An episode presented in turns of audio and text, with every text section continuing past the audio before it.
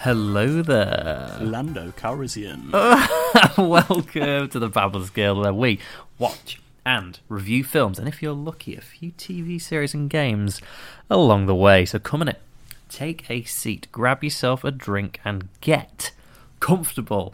I'm Luke, and as always, I'm joined by the everything under the sun expert. Hey! It is Jamie. I've remembered this time. I remembered. You did. I bloody... And do you know why I remembered? Because I wrote it down. Amazing. That's I completely forgot. Why. I thought, what am I an expert of this week? Oh, I remember, yeah, everything under the sun. You've just covered it all now. Expert in absolutely everything. But yes, welcome to another episode of the Babblers Guild. Unlike when we first started this right in the middle, we haven't had a 3-month break. We've just carried on. It's been great, and we're going to go for as long as humanly possible until one of us passes away. and then we're going to do, when we're like 90 years old and no one listens to podcasts anymore, we're still going to be here. We were going to be talking about absolute nonsense when we're 90 years old. Anyway, Jamie, did you survive the heat wave? No, I'm actually dead. Right, well, that's it, everyone. Thanks for joining us.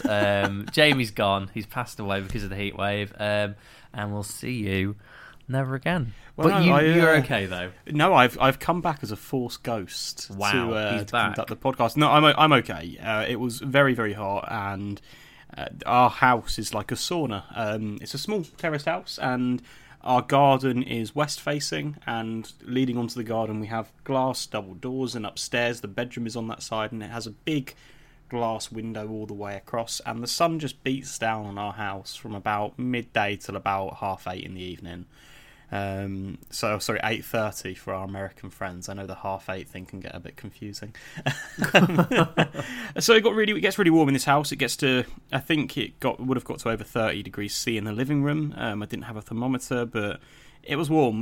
Thankfully invested in an aircon unit last week. Yeah, you sent me a picture of that. It looked incredible. It was, and it kept the room at a toasty, a cool and chill 20 degrees at night in the bedroom. Oh, so good.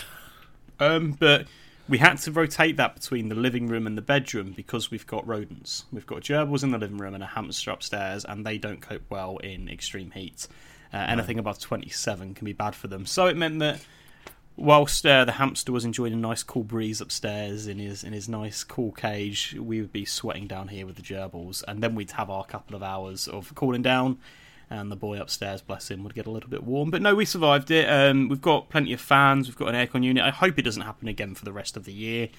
There's talk of a potential another wave in August, but I reckon that's it. But yeah, no, the aircon unit was a solid investment and could not have come quickly enough. How did you cope? All right. I didn't really know what was going on. It was very warm. The Monday, I think it got to about 35 here, and then the Tuesday, it was, I think, about 37, 38, and that was hot. And then all night and day last night, because obviously, as you spoke about last time, the houses in the UK are built to retain heat. Any heat that was brought in has slowly been going, and it's almost gone now. I've had the windows open all day, because thankfully it's sort of been raining and quite cold today. It has. It's been about 21 degrees C. Yeah, it's not been too warm. The sun was quite warm. I went out for a walk earlier on, just to the shop, and it was quite warm. But it sort of cooled down. But yes, I survived. I stayed inside for most of it. I sat outside on the back garden for about 30 minutes, and then I did the classic thing of somebody British and just going, "It's a bit hot," and I went inside. And that's basically it. But apart from that, I survived it. But I did have a catastrophe on Saturday, didn't I? You did, yes. I did. So I went out. Actually, like, my mum and stepdad came over, and we went to, I mentioned it last week, we went to Batch for some beers before we went for a nice meal, and we're sat outside.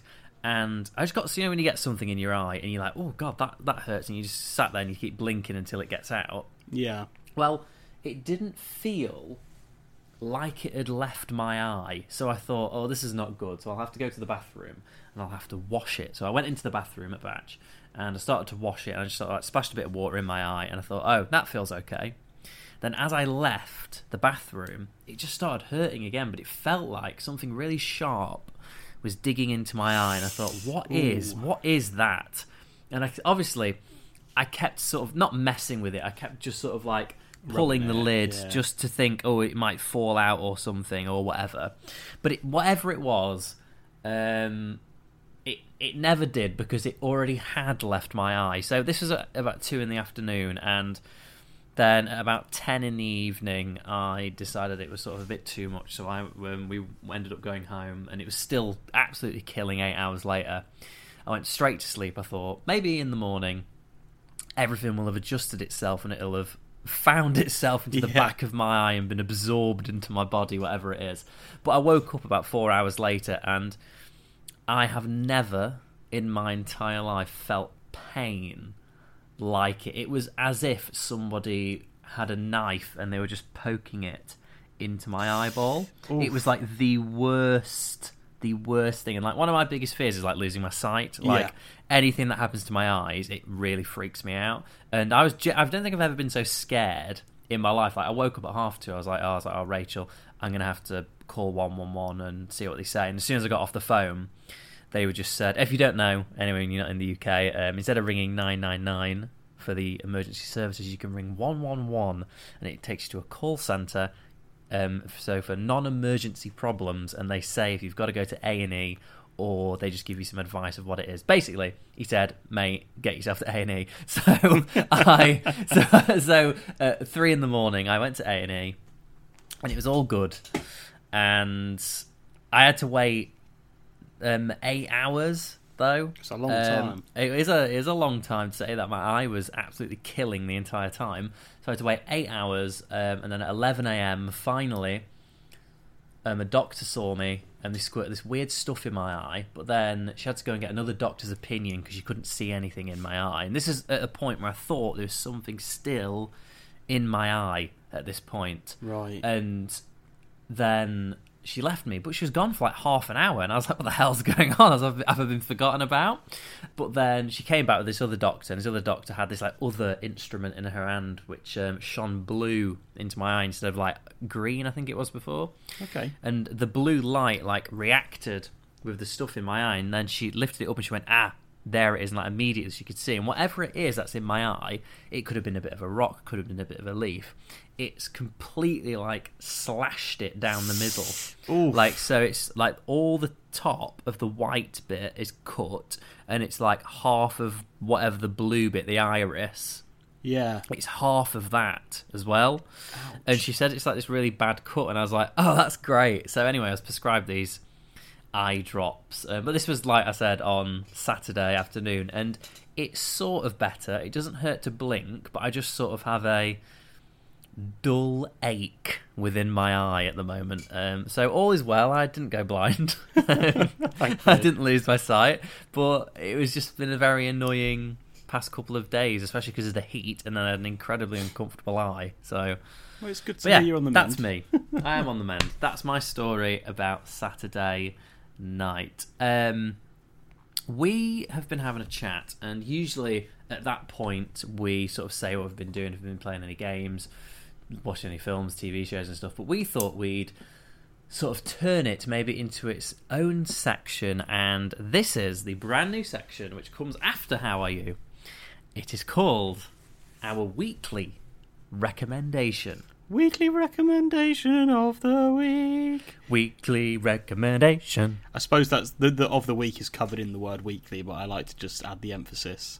Yeah, I mean, it's the theme tune works for all. So, although we're ripping off Harry Hill now, we know that. We discovered that last week. If you didn't listen to last week's, we suddenly realised that the perfect pour, that whole jingle that I do in a high pitched voice, I thought, I know I've got that from somewhere. It's Harry Hill's TV burp. If you don't know what that is, go listen to last week's or just Google it. It's amazing. It is. It's incredible. I did watch a little bit of it in the morning after. I watched about 15 minutes of it, and it was incredibly funny. Anyway, we've both got a recommendation of just something that we think you should either play, listen to, could be an album, look at, watch, read, can be absolutely anything. Jamie, would you like to kick us off with your recommendation? Yeah, so people might be expecting this to be discussed because I've spoken about this a few times on a few podcasts. In fact, I think this came up on our very first podcast. But I've played a brand new game this week. Ooh. I have played Stray, which came out on Tuesday. Yeah. So for those of you who weren't aware, Stray was announced and teased. We got a short little teaser trailer for it when they did the actual reveal of the PlayStation 5. When they did the live stream, they showed a number of games that were going to be on the console before revealing what the console would look like, and Stray was one of those that they announced. And you essentially, I'll try not to give too much of the story away, or any of it for that matter, but it's a bit of like a platformer, bit of a puzzler, bit of a dystopian mystery kind of game. You play as a cat, a stray cat, that is in this cybernetic underworld. It's a little bit cyberpunkish, the actual environments that you're in, but at the same time it's a little bit not quite steampunk, but you essentially play as this cat that's trying to help these droids in this cybernetic underworld uncover this mystery, and there are little puzzles you have to work out. You have to do things in certain orders, you have to evade little cameras. So it's a real nice little game to play. It's not too difficult. There's a couple of bits that are slightly hard, but I only got stuck on them for about 5 minutes. And the story's really good. It's really heartwarming and also tugs on the heartstrings a little bit at times. It's quite humorous in places, and you can speed run it in about an hour and a half. There's actually a trophy for completing the game in under 2 hours. I spent a bit of time. There's a few different areas you can go to, and within those there are different characters that you can go and talk to, and they all sort of tell you their story, and you can do things for them if you want to. So keeping it as spoiler free as possible, in one of the areas there's a musician who's a bit down in his luck because he's got no music, but you can go and find sheet music across the city and give it to him, and he installs it in his database and then plays it, and you can sleep next to him and listen to it. It's quite cute. How do you talk to them, because you're a cat, aren't you? So it's quite funny. There's a couple of ways you do this. There is a dedicated meow button. Oh, nice. That's what you want in a game. And I don't know how much the cat understands, but when you go and talk to people, the speech box comes up on screen. I don't know if the cat actually understands anything. And the cat doesn't tell them things either, but you do get a little friend along the way. This is kind of teased again in the trailers. You'll see that the cat has a droid following it around, and the droid is a bit like BD-1. It's actually called B-12. Okay. It's a bit like BD-1 from Star Wars, from Fallen Order, and this will talk to you and tell you what you need to do, and will talk to the other people, and it can hack things. And all in all, the game is just incredibly fun. It's a beautiful game. It looks incredible, and the story is just fantastic. So I think I spent about 8 hours to get through it, because it is okay. I spent a lot of time in the first area. The other areas I kind of thought, I'm just going to get through the story now because I'm enjoying the main story. But certainly there is scope to spend. I reckon you could, if you were trying to do everything in there in your first playthrough, maybe about 12, 15 hours. To say that it's free, essentially. So if you've got the PlayStation Plus Extra subscription, you can play it for free. I believe there's also a 7-day free trial for that PlayStation Plus Extra. So you can easily complete it within 7 days. It's not overly long. But that's my recommendation. Stray, it's out. I played it. I loved it. Yeah. Definitely very nice. Go. Before I give you mine, are you going for the platinum? I might do. I haven't decided yet. There's a few little odd bits. There is chapter select, so you can go back to bits, and there's some like miscellaneous trophies, nice. Like completing the tasks with certain people. One of them is to speed run it, which is not overly difficult. There's only one bit that's.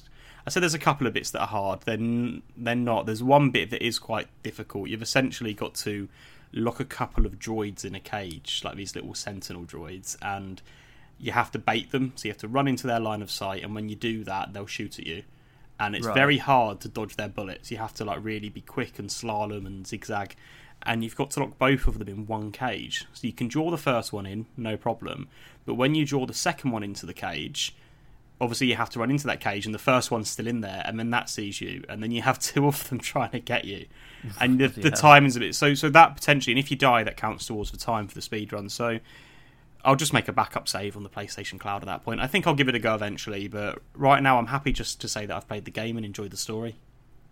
Very nice. Very what about good. Yourself? What's your recommendation of the week? Now, I did mention this last week, and I've been playing it honestly non-stop. It's Days Gone. Oh, yes.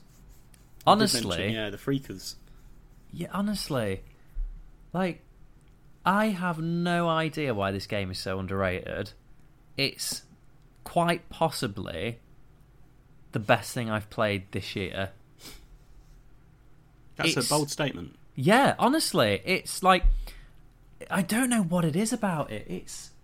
It's just so...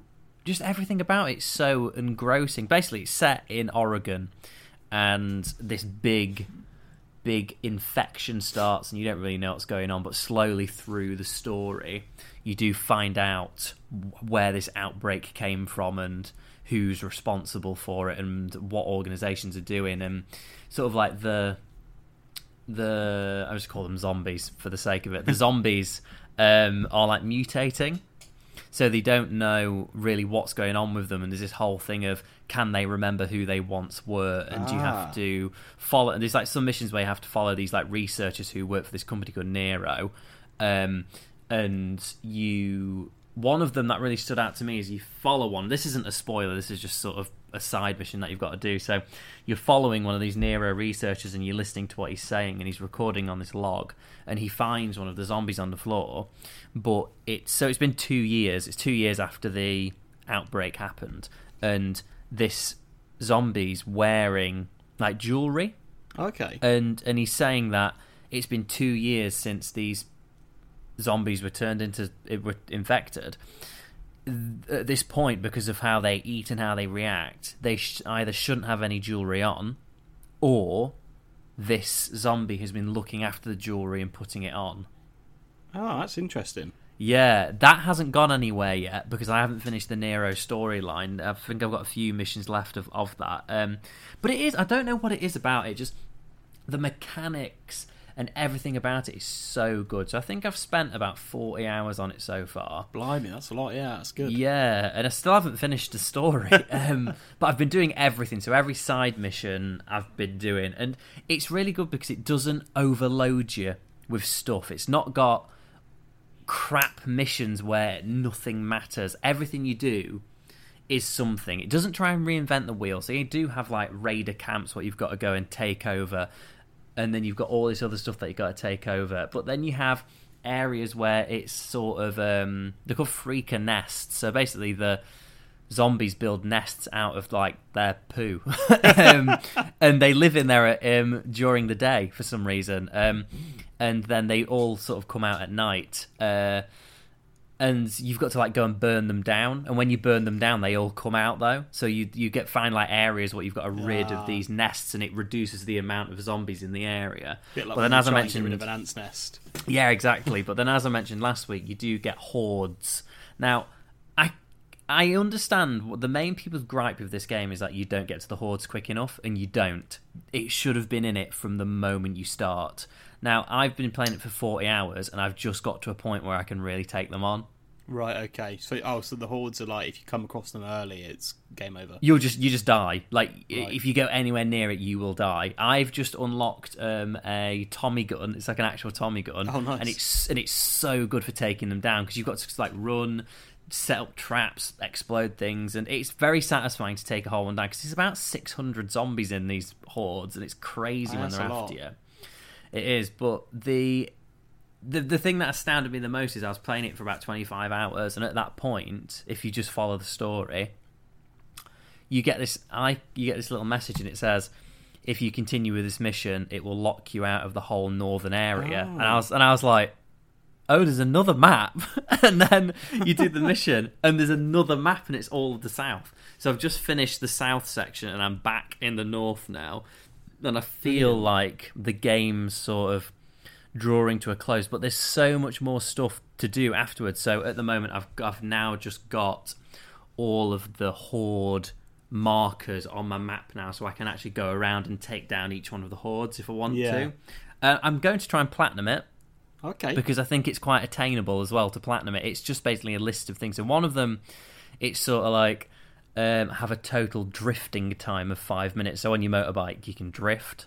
Oh, nice. So you just got to do that for a bit. You can just farm that. Yeah, so basically just do donuts for a while, basically. But definitely play it. It's at the moment, it is completely free if you have PS Plus. That's because it's in the PS Plus collection. It is. Definitely download it. And if you are playing on PS5, it is up-res to 4K and 60 frames per second. So that is a great reason to get involved. So it basically looks exactly the way it does on PC if you're playing on PS5. Does it have 120 FPS on 1080p? Probably on PC it does. Oh... Because I play 1080p on my monitor, but I play 120 frames. Obviously, a lot of games are only 60. Yes. But I don't have 4K on my monitor, unfortunately. Right, okay. I mean, it'll still play it. You can still be able to play it. It doesn't really matter. Sure. It'll still look amazing, but... Because my TV downstairs is a 4K telly, so it looks like so crisp. It's just great. Just go and play it if you haven't. I cannot rate it enough. Well, that is my recommendation. And I've always wanted to. I think I said last week, I've always wanted to, but the reviews put me off a bit. But yeah, I need to get on that.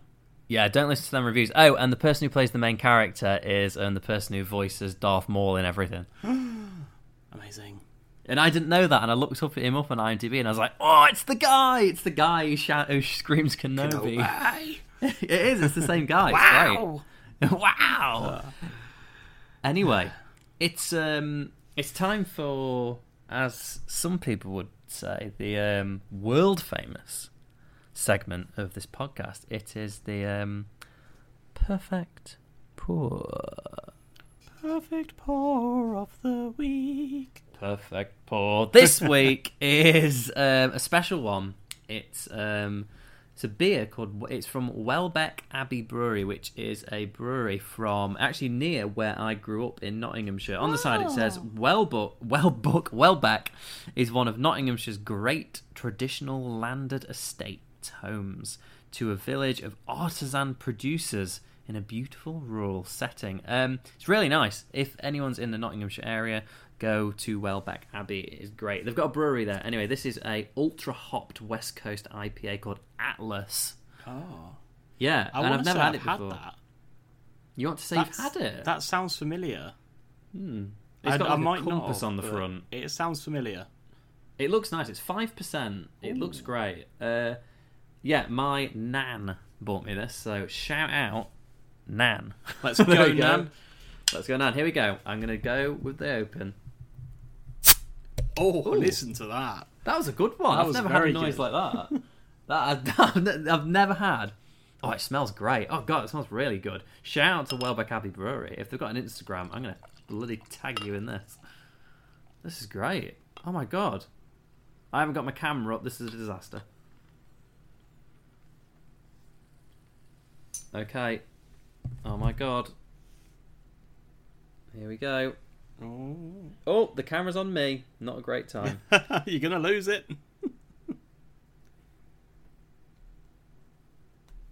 I think that looks okay, Not too bad. Not too shabby. I'm going to send it through right now. And I've actually got a little bit left in the bottle. I think it's very slightly bigger than a pint. It's literally a drop in the bottle. That looks really nice. Yeah, it's very hoppy. It is ultra hopped. It is a very hoppy beer. Yeah, it's very nice. It's got a nice sort of cloudy haze to it, which you'd love to see in a pale ale. You like to see a little bit of a haze, don't you? Yeah, it's got that head looks nice and foamy. It doesn't look too thick. You should get some that have a real thick sort of almost like cotton candy-ish head. Yes, I do know what you mean. The texture of them, it's a bit like marshmallow. When you melt marshmallows on top of a hot chocolate and they go a bit... Ooh. But that looks real nice and frothy. And do you know what? I'm going to give that a perfect pour. Oh, my God. Jamie's giving it a perfect pour. It's two in a row. It is two in a row. But what do you think? Do you think that this is the perfect pour? Let us know. If you're listening to this on the actual day, then let us know what you think on the old Instagram story. I'm just going to check, because I don't think Unfortunately, like an idiot, I don't think I saved last week's. Didn't save last week's of the week. No, I didn't. I did not save last week's for some reason, which is very annoying. Can you remember the outcome? Nah, don't remember it. Oh well. Too busy having one eye. Too busy having one eye, exactly. Now, it isn't a really nice beer, this. So shout out to Welbeck Abbey Brewery. You have supplied me with an incredible beer. And that's not even a paid advertisement. It's not even a paid advertisement. It is not. Just put the $2,000 in the bank. What? What's happening? Jamie, you didn't hear that. Where are my royalties? Where's your royalties? Right, let's get bloody to it. Honestly, we've had enough of this jibber-jabbering, yammering about. We're going to talk about... Jibber-jabber the Hutt, very good. We're going to talk about Star Wars Empire Strikes Back. But first, here is the trailer. Luke Skywalker and Han Solo rescued the princess, destroyed the Death Star, but their story didn't end there.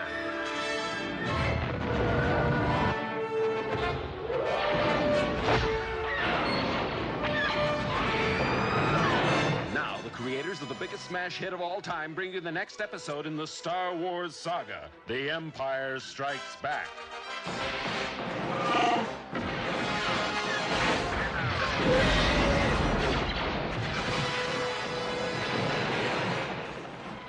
Continuing story of our band of heroes: Luke Skywalker, Princess Leia, Han Solo, C-3PO, R2-D2, and Chewbacca. And introducing Lando Calrissian. It's an epic of romance.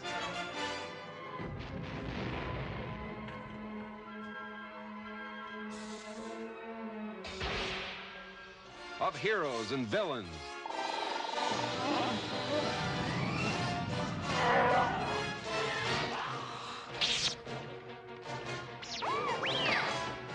They cross trackless voids to unknown worlds.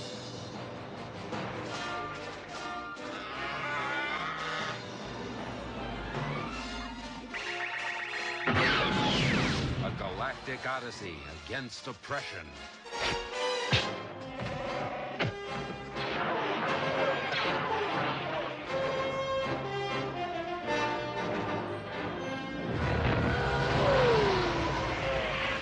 Big, new, sprawling space adventure in the Star Wars saga, The Empire Strikes Back.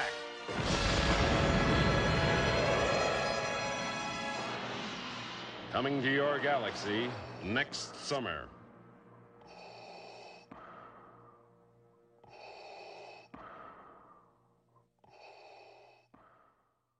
What an incredible time that trailer was. Now, we once again didn't watch it. We didn't watch the film. We watched the film.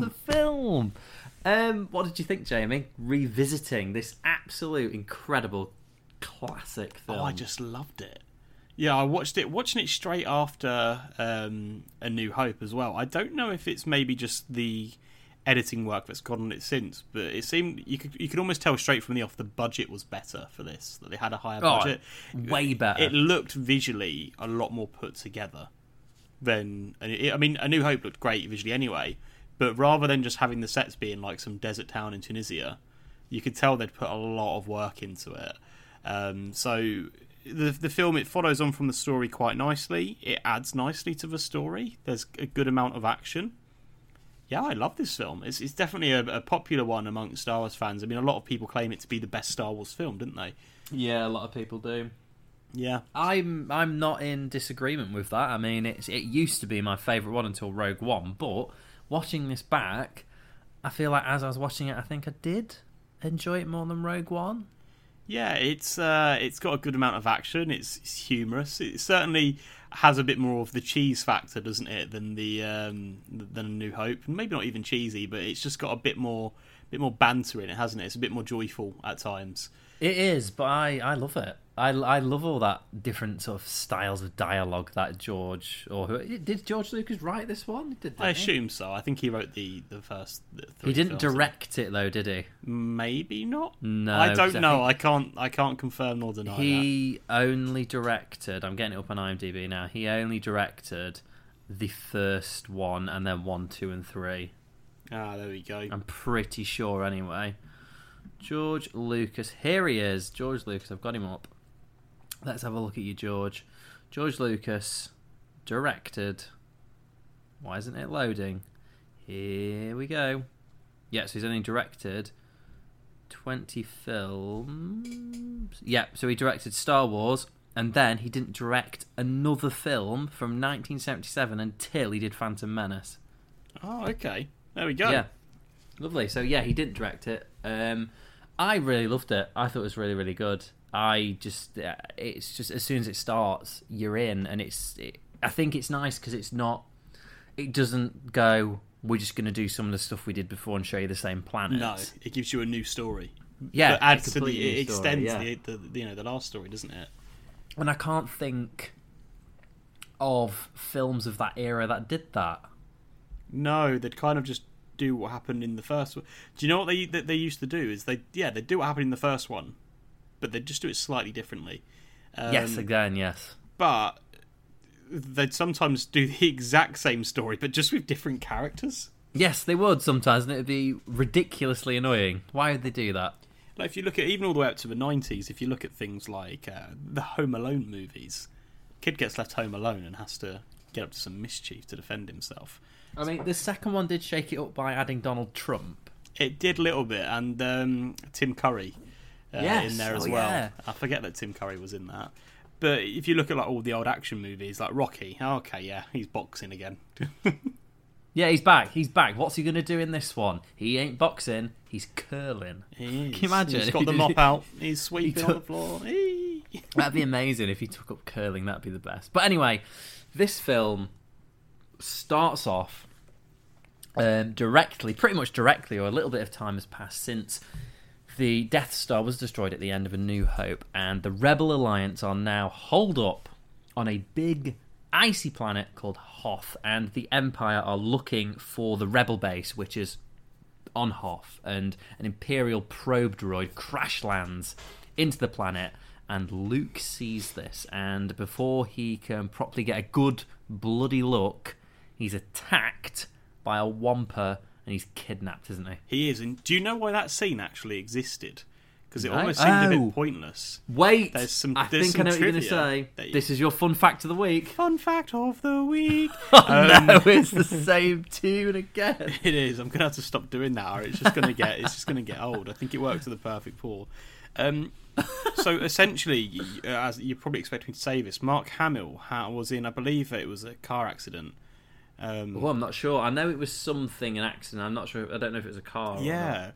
Mark Hamill sustained some injuries in quite a nasty car accident prior to, also road traffic collision, as they're now called, prior to filming. So I think there was some like scarring on his face essentially from that. Like he obviously had some injuries from that, and they wanted an explanation for it in the movie essentially. So they had the Wampa attack, and you see that obviously they make it look worse than it is with the makeup when he gets attacked, and then when he's recovering you can still see it's gone down a bit, and then it's still there throughout the movie, but it looks like a normal scar at that point. But that's essentially why that scene existed, because it didn't make much sense for it. It didn't really add much to the film. I mean, it's a great scene actually, it's quite funny because it's just like but do you know what I mean, it didn't add much to the plot as such.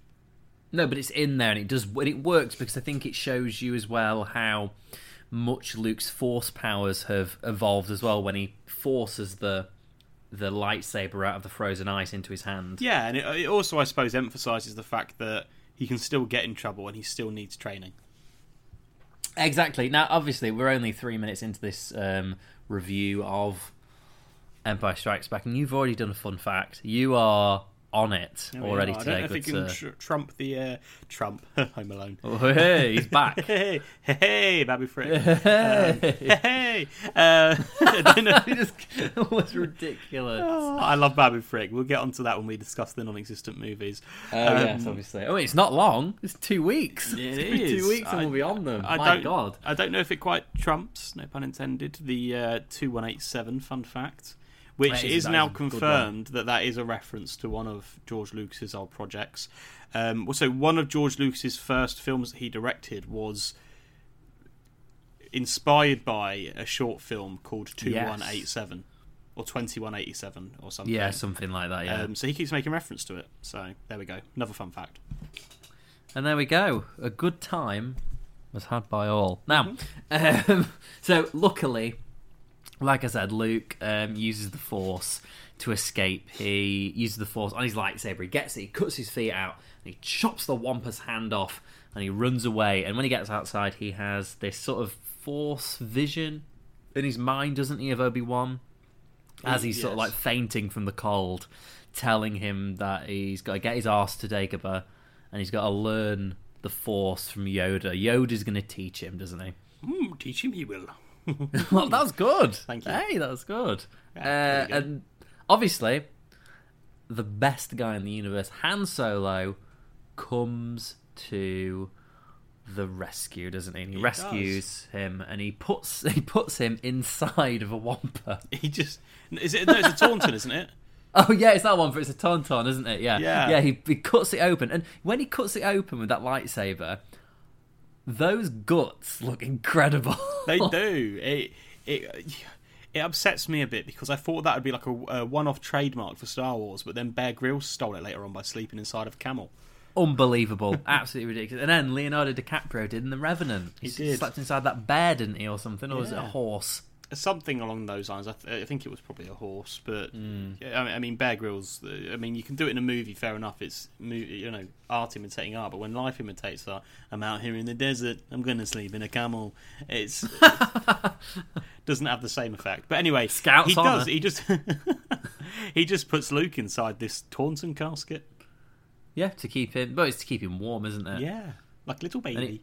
And it obviously works because he saves. His life. Little baby Luke has his life saved. Aww. Now, after this, it's probably one of the best battle scenes that's in any film ever. Like, I think this and Helm's Deep in The Two Towers, Lord of the Rings, are probably my two favourite battle scenes in any of cinema. Yeah, I love the battle on Hoth. I absolutely love it. It's so good. It's so iconic. It's the way the snowspeeders, they wrap the cables around the legs of the AT-ATs. It's absolutely brilliant. And my favourite thing about that is every time I watch it now, it takes me back to being a kid playing Battlefront 2, the old Battlefront 2, on the PS2, when you could drive the snowspeeders and you could wrap the cables around their legs. Yes, you could. And it was hard to do. You had to aim it right. You just keep switching between the pilot seat and the grapple gun seat.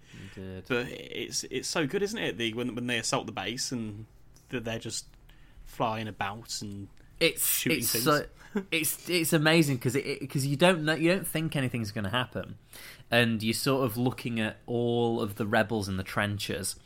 And there's this guy, and he puts these goggles up, and he's just looking and scanning the horizon. And you just sort of see these little feet moving in the distance, and it zooms out, and it's like a. Now, do you say AT-AT or do you say AT-AT? I say AT-AT. See, I say AT-AT as well, but apparently there's this big debate of what is it. But then, if you think they also have AT-STs, are you going to call them ATSTs?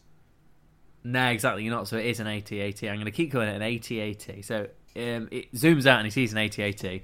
And then it just absolutely kicks off, and it's some of the best stop motion work that I've seen. And I love, like I said last week, older films with use of stop motion in them. So I love like Jason and the Argonauts, the Sinbad films, Clash of the Titans, all the classic stuff. That's like so. The best person to do with. Stop motion is, do you know, if I said the name Ray Harryhausen, do you know who that is? You've spoken about him before, yeah. Yeah, so he's like the god of stop motion animation, and anything that he touches, anything that you see of his work is just absolutely incredible. I did, yes, I think on an episode ages ago, I think it was our favourite films, isn't it? I mentioned about the skeleton scene in Jason and the Argonauts, yes, which is phenomenal.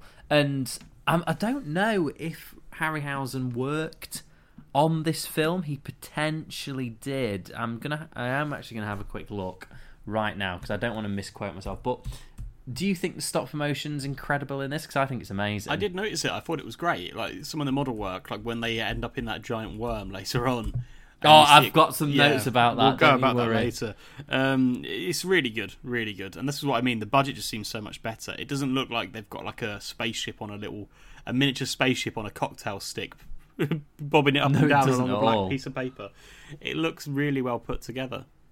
It does look incredibly well together. Now, I'm just having a look, and Ray Harryhausen did not work on Star Wars. Oh, no, he didn't work on Star Wars. But he worked on Clash of the Titans, which came out in 81, and then he worked on Sinbad, which came out in 77, and then he worked on Mighty Joe Young. Well, he's a VFX consultant. But honestly, if you're interested in anything to do with stop motion animation, just go on IMDb, search Ray Harryhausen, and look at anything that he's done the visual effects on and watch it, and it's phenomenal. Anyway, back to Empire Strikes Back. But it's amazing. But like you said, so the AT-ATs are completely buggering them up. They are absolutely destroying the rebels, and they have the bright idea to tie their legs together and trip them over. So in their little speeders, they sort of attach a big magnetic wire to it, which I'm assuming is for shipping or something, like to take some form of maybe, yeah, crate, because I can't imagine that ship was designed to specifically take down AT-ATs. Yeah, no, I assume it's maybe just for getting across the planet, carrying goods, all sorts, really. Potentially. So anyway, they're all tripped up, and then I've written down all is sort of well with a question mark, and I've put Luke goes off to Dagobah and Leia joins Han of the rest of the gang.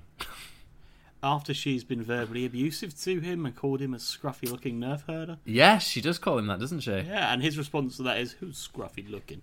And then Chewbacca's just loving it, isn't he? He's just laughing at the banter. Chewbacca's loving everything. He's loving life at the moment. Luke, finally, after that, after a little deluge, should we call it, he makes it to Dagobah, where he does, in fact, start his training with Yoda, and Yoda seems to have lost his marbles since the last time we saw him. He has, hasn't he? He's mad. He's completely mad. He's bonkers. When you see him at the end of episode 3, he's still very calm and composed and methodical about things, still very much sane, but obviously 19 years in a swamp, a bit of a dump. My home this is. Sounds a bit like Marge Simpson in this one, doesn't he? Slightly like Marge Simpson in this. And he's fighting R2-D2 over some food, isn't he? Hitting him with a stick. Yeah, that he's like, get off.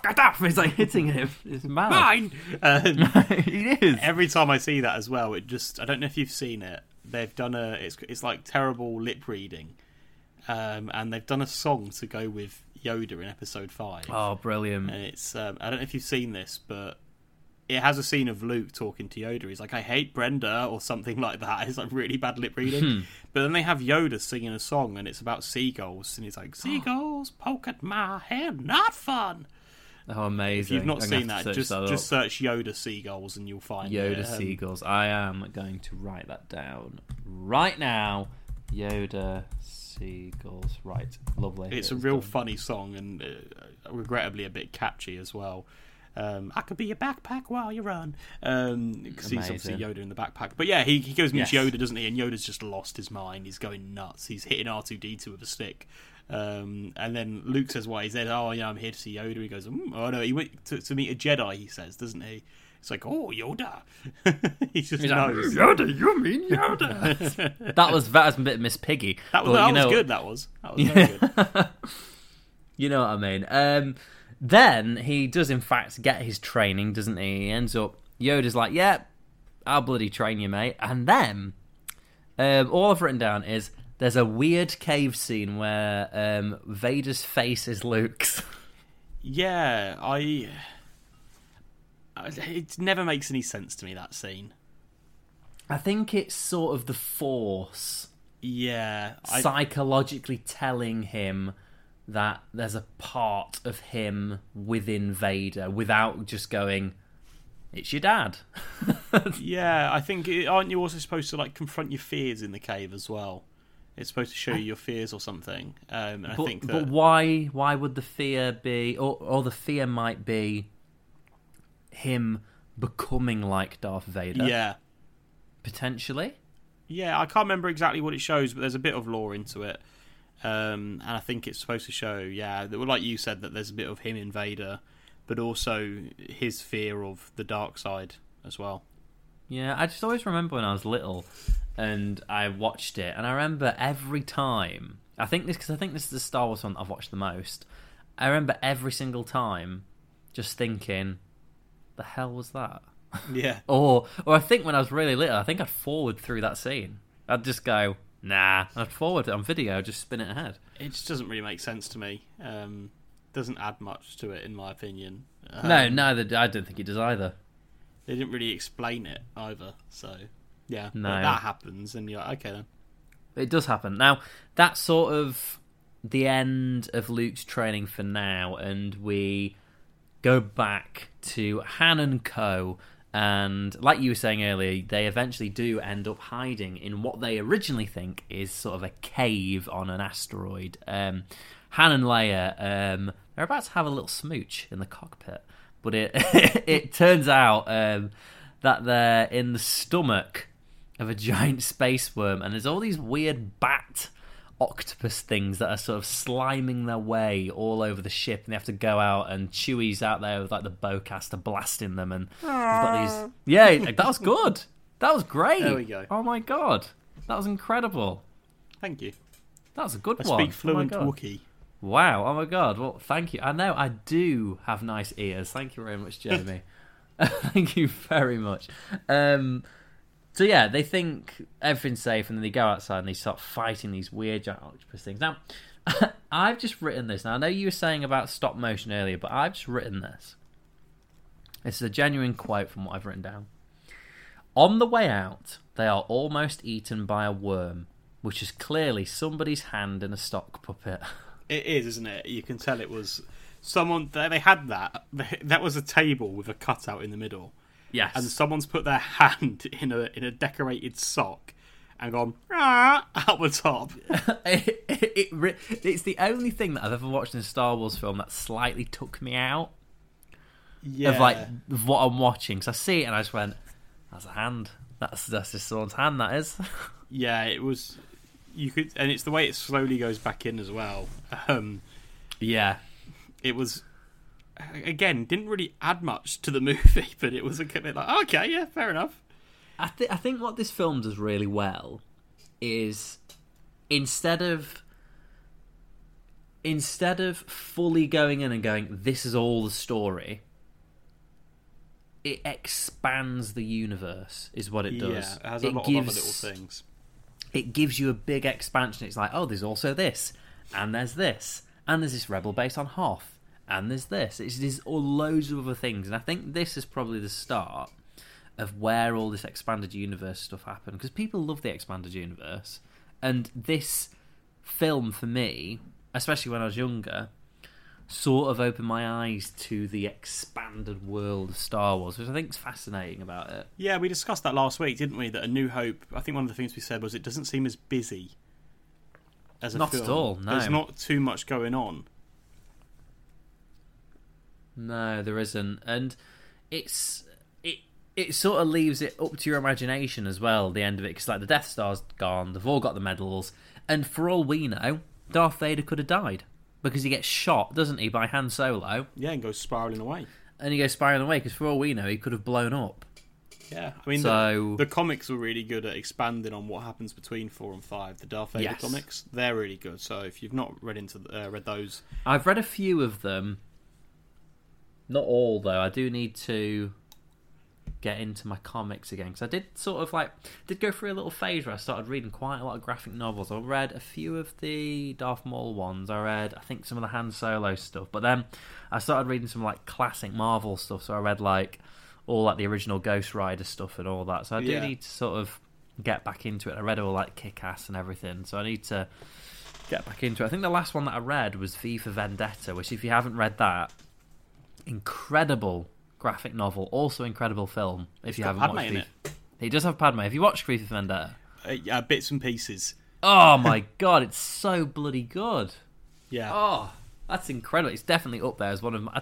Is he a superhero? It's technically a superhero. I'm gonna say that that's probably up there with one of my favourite superhero films, V for Vendetta. And there's another recommendation.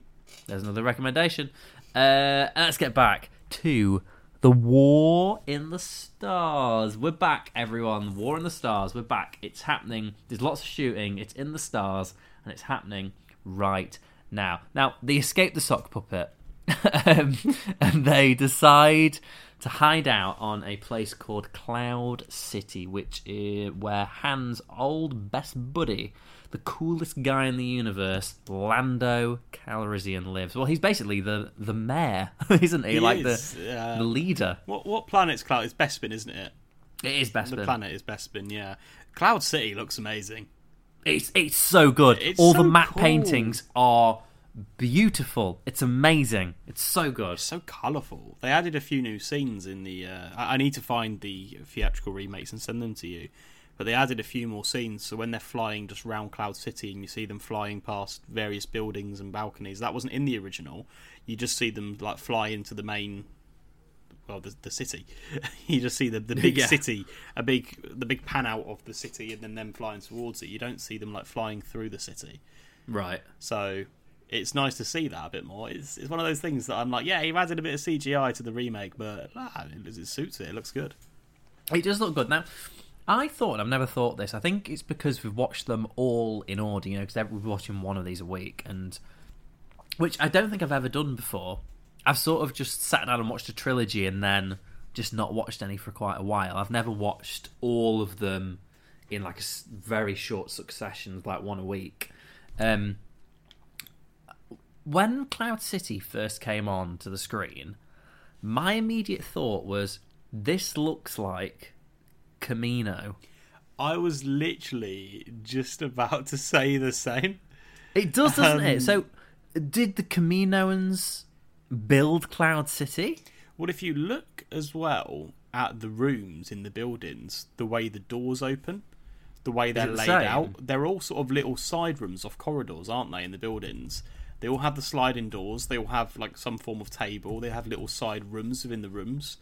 Yeah. It's very similar to the Kaminoan buildings and rooms and layout. And yeah, it's like a dome, isn't it? With a big spire underneath. So maybe the Kaminoans did build it.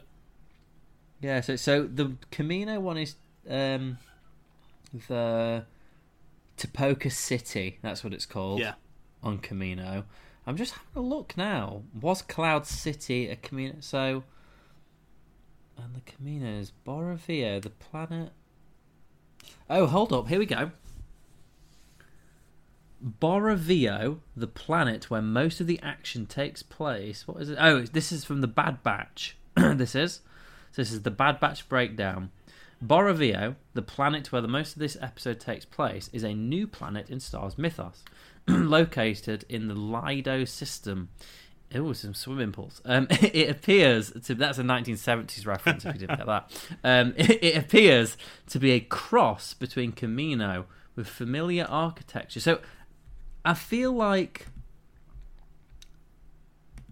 somehow this Kaminoan architecture has been replicated. But yeah, I've got pictures up of it now. It looks identical. Wait, there's a Reddit feed here. Oh my god, honestly, this is live evidence finding. Bespin. What's Bespin?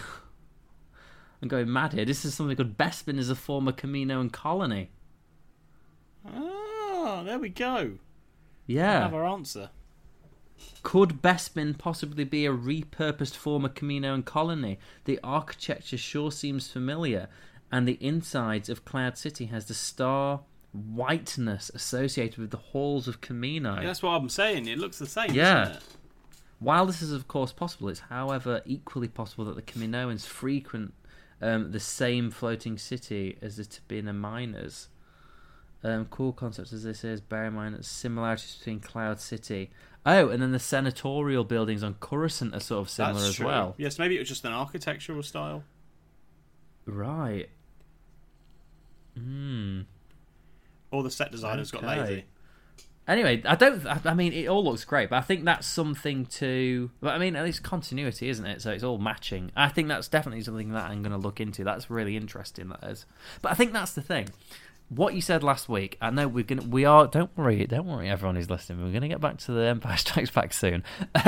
Like you were saying last week about A New Hope, it's crazy to think that was the first thing, and now we've got all of this stuff. Like even I we were just then now trying to discover who the hell the architects of a city was in something that doesn't even exist. I know.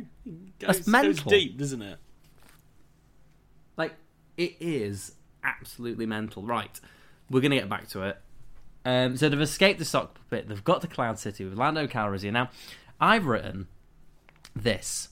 Lando is the smoothest man in the galaxy. His moustache alone could talk the pants off a Twi'lek in the galaxy.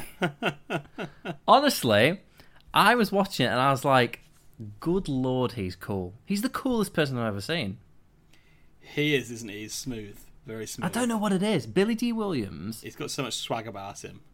It's just the way he does that character is incredible. It's everything that I could want from a character in Star Wars, and there should be more Lando. More Lando all the time, please. He just has so much presence about him when he's there, is instantly it's like he comes into the film but you feel like you've known him forever, or straight away he's been a staple of the previous film, and he's the first time you're meeting him and you feel like I know exactly who this guy is. Maybe it's because I've watched it loads of times and it's just our familiar face, but you know what I mean, you kind of get that feeling he's not only just been introduced, we're supposed to have known him, and we feel like we do.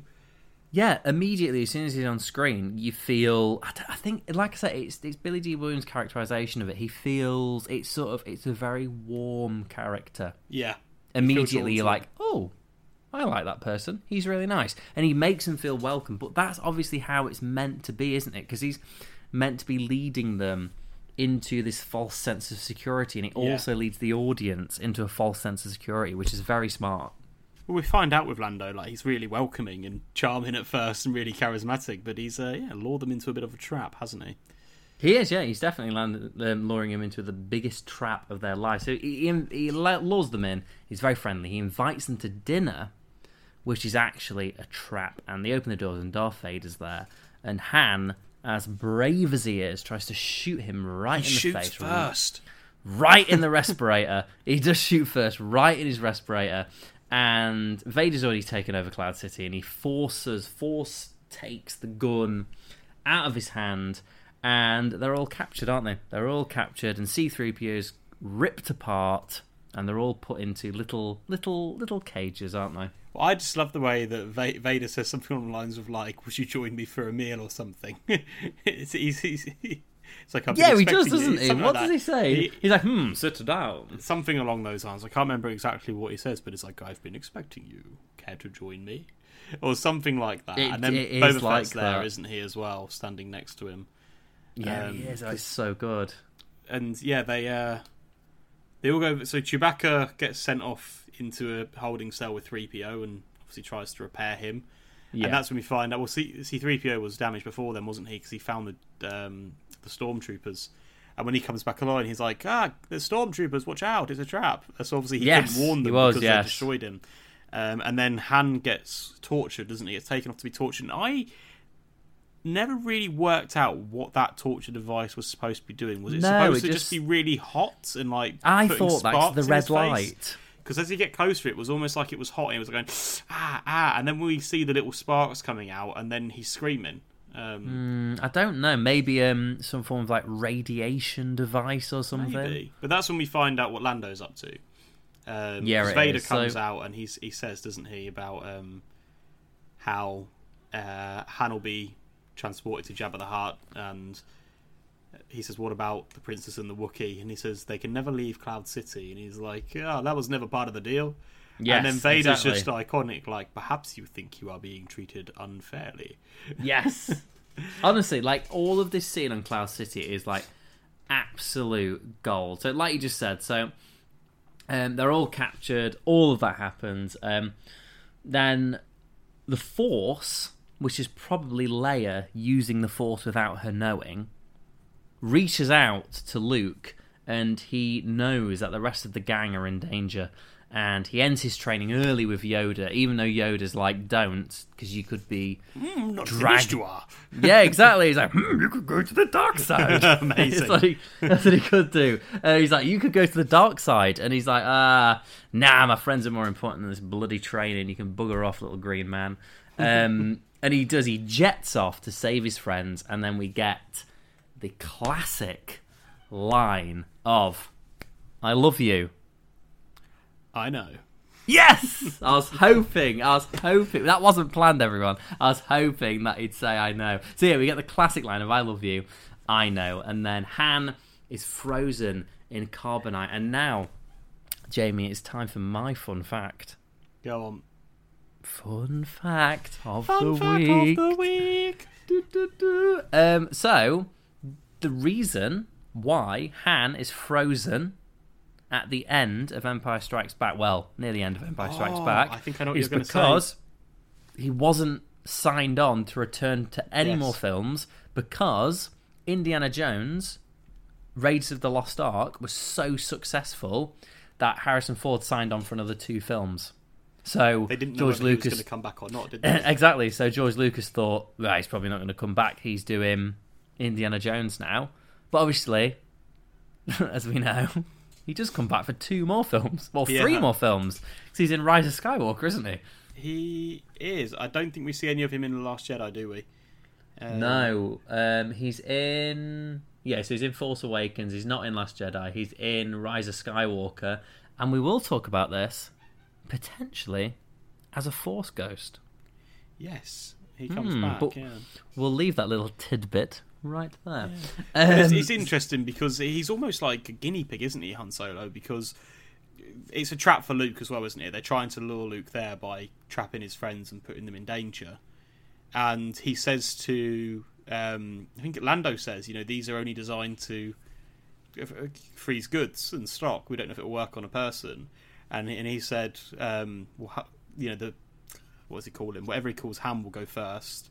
We don't want to risk the Emperor's prize getting damaged in relation to Luke. Yes, exactly, so the plan is to put Luke in carbonite as well, isn't it? That's Vader's plan, and transport him to the Emperor.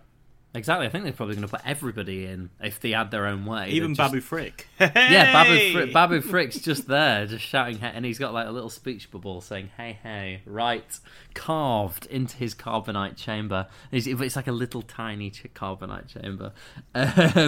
So he's frozen, and like you said before, so Vader betrays Lando and he's not going to free Leia. And he takes her as a prisoner. Then Lando double-crosses Vader and he turns Cloud City against Darth Vader and the Imperial forces, freeing Leia. And then eventually they fight through all of the stormtroopers. They get to the Falcon, fly off, and then you have a little shot of Boba Fett pushing Han into Slave One to take him off to Jabba. Now, at this point in the film, Luke arrives at Cloud City from Dagobah, and he has a big bloody bust-up with Vader, doesn't he? He has a big fight. He does, and there's a good amount of dialogue as well, isn't there? Like they're just sort of like teasing each other. They do. It's Vader's really good. Vader's taunting Luke, isn't he? And Luke's trying to say, like... Because they're fighting, aren't they? And he's like, oh... you've been training, but much to learn you still have, or something like that. And he's just kind of reminding him that when he left, he was but the learner, and he is still the learner. It is, but it is. He's basically insinuating that, and I think it's such a weirdly nice scene, because this is probably sort of like the moment when he's fighting him, because he's in such close proximity to Luke that potentially Vader realises that it's his son. He knows before then. So this is actually earlier in the film when Vader's talking to Palpatine on the Emperor on the holocron, on the hologram. the Emperor does tell Darth Vader that this is the son of Anakin Skywalker.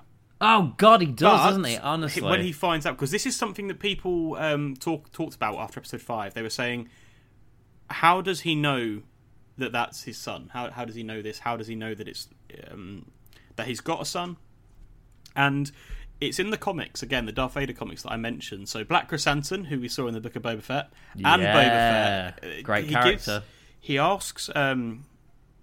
to have a word with Boba Fett at that point when he meets the bounty hunters, and he basically sent Boba Fett on a mission to find out about the Death Star being destroyed, because these comics are set between 4 and 5, and Boba Fett says there's not a lot apart from the person who was there, and only one word comes back, Skywalker, and that's when Darth Vader, you see him come to the realisation, it's like, I have a son, and he remembers Padme. It's quite emotional. So he kind of has a bit of an attachment to him, you see in the comics, and he's a bit like, wow, I've got a son. And he seems a bit happy about it. And I think he wants to be able to turn him to the dark side because he wants to have a relationship with his son. Yeah, exactly. And I think it's like a part of...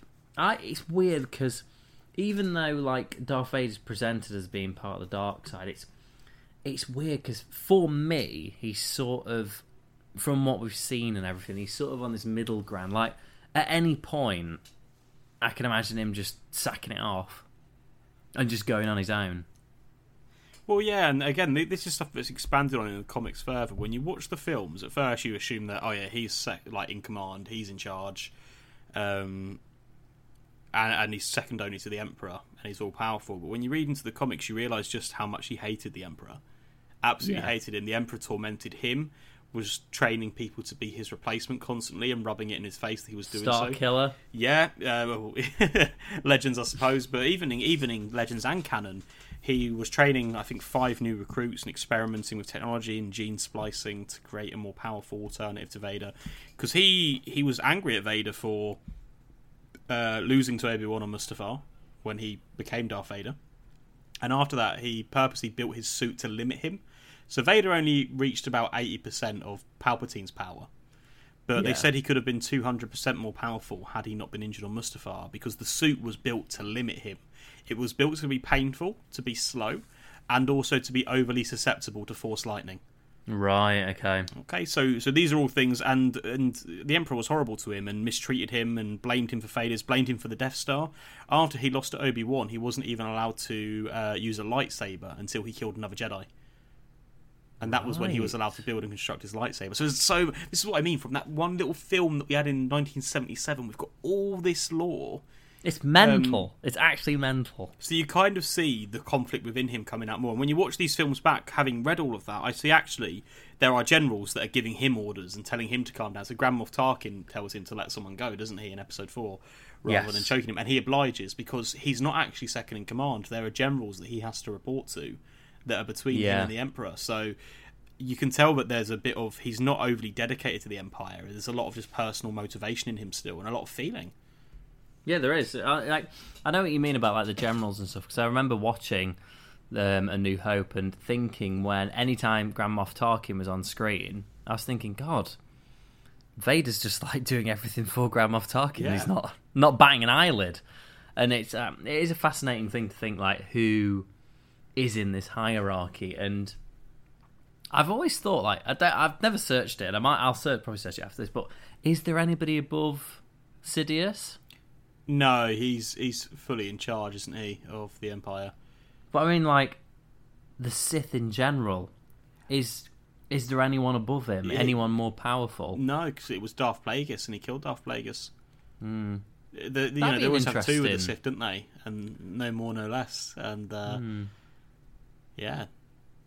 That'd be an interesting thing to go down, wouldn't it? Like a Star Wars trilogy of, like, Palpatine or like a series or something, and him finding out there's an even more powerful Sith out there who's trying to take control of everything, and then he has to go and kill him so he can keep control. I think the more ancient Sith are supposed to have been more powerful and a bit more ruthless than him. Like Darth Revan. At the time. Oh, yeah. It's meant to be like megas.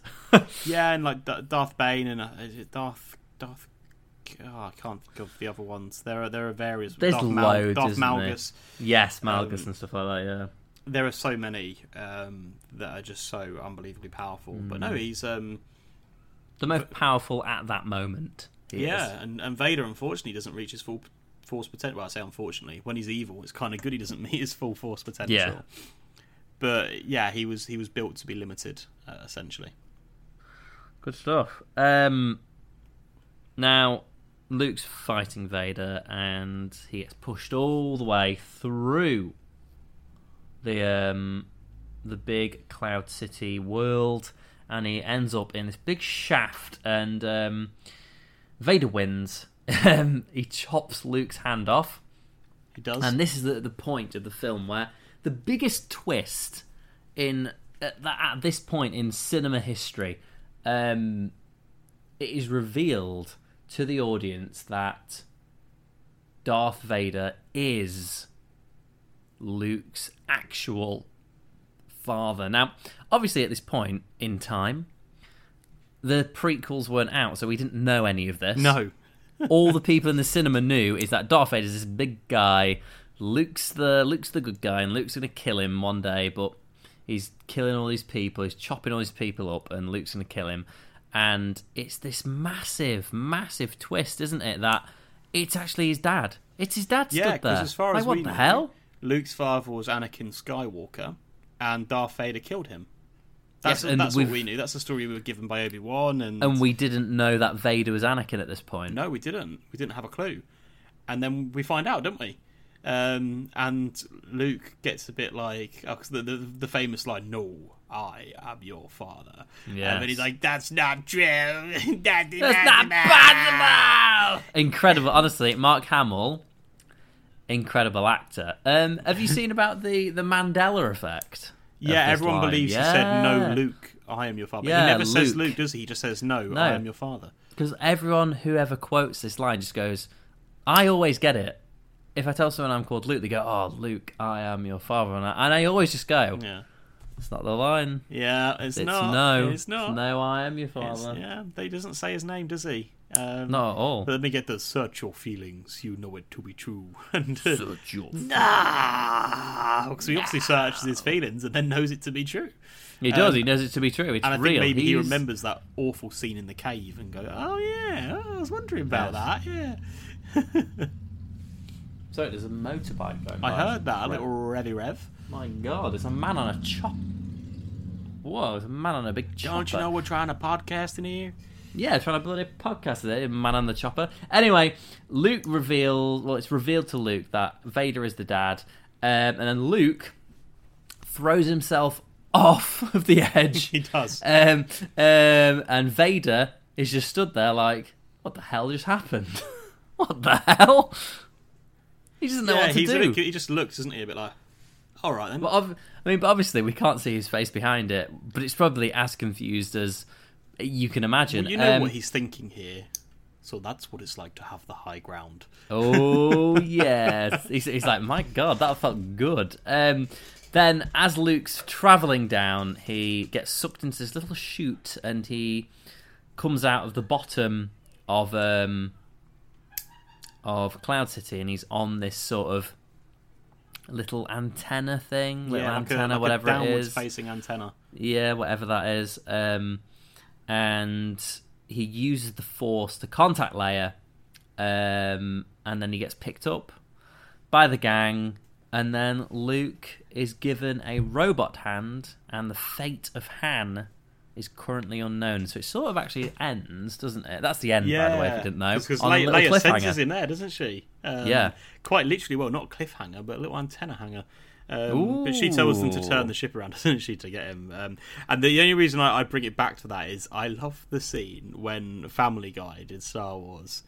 And I think Lois plays Leia, doesn't she, in that? And it's like, turn the ship around, I know where Luke is. And then they've got the turn the beat around, and it's turn the ship around, Leia knows where Luke is. My voice it's so then. Good. But I love that. But yeah, they gets the hand, and they're looking out the window, aren't they, of the ship? They're on the edge of the galaxy, I believe. Yes, they are. And yeah, it fades away into the credits. And it's honestly, I think it's a nice ending. It leaves it Not too open-ended, but it leaves it at a nice little conjunction. But yeah, if you haven't watched it, I don't know why you listen to this, but that's the end of the film, and there's one more to end the original trilogy, and it's Return of the Jedi, and I'm very excited to get into Return of the Jedi. I haven't watched it in a long time. It actually is, and I haven't watched it in a very long time. It's been a while since I watched it as well, so I'm looking forward to that one. I love that film. I might actually watch it tomorrow, you know, so just for anybody who's listening to this, we're recording this on the 21st of July, 2022. So I might watch it tomorrow, which is Friday the 22nd. So when this podcast comes out, I might be sat there watching Return of the Jedi. And then, obviously, after that, we're on to... I think we're at a point now, Jamie, where we might have to actually acknowledge that they're real. Yeah, I don't mind The Force Awakens, to be honest. Nah, you know what? I genuinely really loved The Force Awakens when I went to watch it in the cinema. I did. It was, and I watched back. There was, and we'll talk about it a bit more when we discuss it in detail. But there was a Newsnight thing. You know, they send like the news reporters there to see people who have just been to the midnight launch, and everyone who came out was just ecstatic. Like, yeah, I was worried Disney were going to murder it, but it was fantastic. It had all the nostalgia. It was a good story. They've set it up really well, but it just went a bit pear-shaped after that. But the first one, I actually like The Force Awakens. Yeah, Force Awakens is great. However, watching some films that have come out in the past couple of years by Disney, Thor Love and Thunder, I don't think The Rise of Skywalker is that bad. Okay. Anyway, it's time to do our world-famous rating system. So if you don't know, we have our rating system.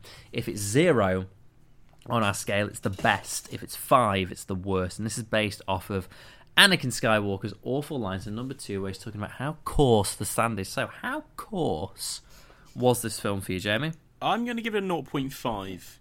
Very nice. So I really like the film. It's fantastic. It's amazing. I love the film. The only reason it doesn't get a perfect score is, again, there were a couple of bits that didn't quite make sense. Like the cave scene, the head, and the sock puppet. They had some really good modelling, but the sock puppet was a bit... Okay, yeah, all right then. Yeah. But there's so many iconic lines in there. Like you said, the I am your father, the I love you, I know, scruffy-looking nerf herder. That's not true. It's great. Great film. Good stuff. I'm going to give it, and you know what? I'm going to be very kind to it because I honestly loved it. Like, when I was watching it, I was like, this is so good. This is so good. I'm going to give it a 0.2. Ooh. So almost, it literally like a hair's width off of getting a perfect score. Like, I think it's just for the same reasons as you, really. Like, it is perfect, but there's just a few little bits where if it was changed very slightly, it would have made it that 0.2 a bit better. But anyway, so there you go. So we've got a 0.5 from you, we've got a 0.2 from me. Probably the best rating we've had so far for films. Yeah, it's up there. Yeah, I think only Kenobi episodes have beaten it. Yeah, oh no, I think I gave Revenge of the Sith about a 0.5. Maybe I gave it a bit higher. Yeah. Revenge of the Sith is my favourite Star Wars film. It is your favourite one. Whether it's better as a film in terms of whether it's better written, or I just love Revenge of the Sith. Revenge of the Sith is still very incredible. But yeah, that's the show, everyone. If you want to follow us on social media, we're on Instagram at The Babblers Guild, and potentially soon TikTok. I need to do it. I am so overwhelmed by life at the moment. For those of you that don't know, firstly the heat's been annoying me. That has been on my mind the last few weeks, and I am in the process of finishing working for a company and I'm very stressed, and also I get sidetracked easily by things. I'm very easily distracted, as you can tell. When we have these podcasts, I'll lead off at tangents talking about fun facts of the week. TikTok is on the horizon. We will get there. I just need to link the email with it and get the logo on there. And I need to stop being lazy and get that sorted. Honestly, don't worry about it. If anyone's listening, wants to check if it's up. Check if it's up. If it's not, tough. You can just look at the Instagram. Yeah, check tell me off next week. Obviously, we'll tell you off again next week. Check the Instagram for, if you listen to this on day one, for the perfect pour and all updates. We'll be posting about our recommendations as well, giving you some links and stuff like that. Anyway, the music is playing right now. Thank you very much for joining us. Honestly, it's appreciated that you are listening to this. I mean, I'm looking at the analytics. We're getting like 30 people. That's this is nice. Good stuff. We love it you is. All. So we love all 30 of you. We love all 30 of you. Let's turn that number into 30,000. That'd be great. I love you, 30,000. That's not the line. It's not the line. Oh, it's 3,000. No. Ah. No. We'll just say it 10 times. It's fine. We'll just say it 10 times. What a shame. All those films suddenly turned awful. Anyway, this has been us. Goodbye, and we will see you next week. Bye.